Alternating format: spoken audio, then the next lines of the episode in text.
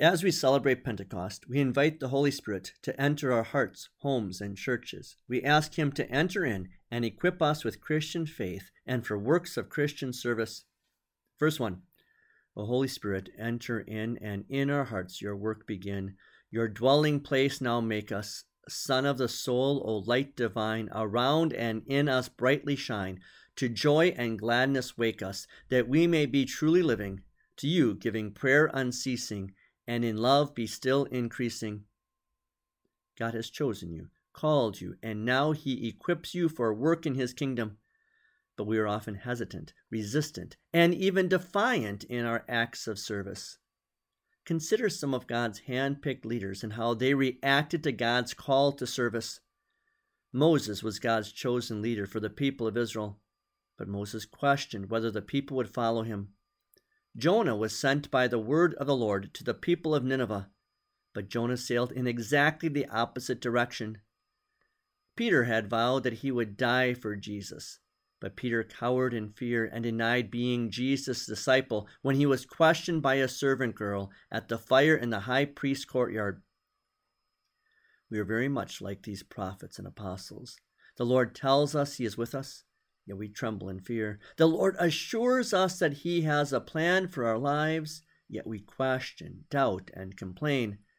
The Lord commands us to go in His name, yet we sit on the sofa with other things taking precedence over evangelizing lost souls. This is why we pray for the Holy Spirit to enter our hearts and make His dwelling within us. He shines his light of faith into the dark recesses of sin and unbelief that lurk within our hearts. He wakes us from our sadness with a gospel of gladness. He turns our loving hearts into hearts that desire to display God's divine love through our words and actions.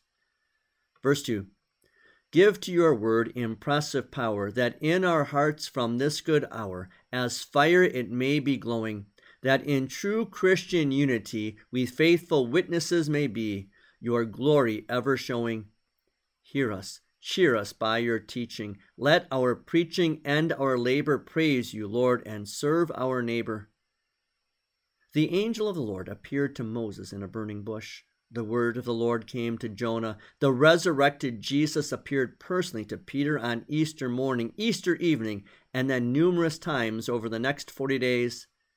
Peter then received the powerful outpouring of the Holy Spirit on Pentecost seeing, hearing, and believing, the Lord has to change a person.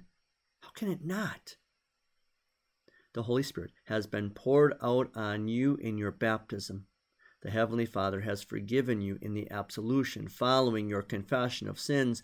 The risen and ascended Christ speaks to you in your Bible. God's Word and sacraments have an impressive power to break apart your stony hearts of sin. They warm up your cold soul. They unite you from factions into faithful witnesses. Christ's teaching and preaching moves you to labor and service in his kingdom. Through word and sacraments now, you are a changed person, just like Moses, Jonah, and Peter. Verse 3 O mighty rock, O source of life, let your dear word in doubt and strife in us be strongly burning, that we be faithful unto death and live in love and holy faith. From your true wisdom learning, your grace and peace on us shower. By your power, Christ confessing, let us see our Savior's blessing. A burning bush, a giant fish, tongues of flame, and the sound of rushing wind all seem like rather peculiar ways of changing people. But that's how our God works. Sometimes it is through peculiar or ordinary or seemingly mundane means but they are all miraculous. The Holy Spirit works through his glorious, humble means of grace.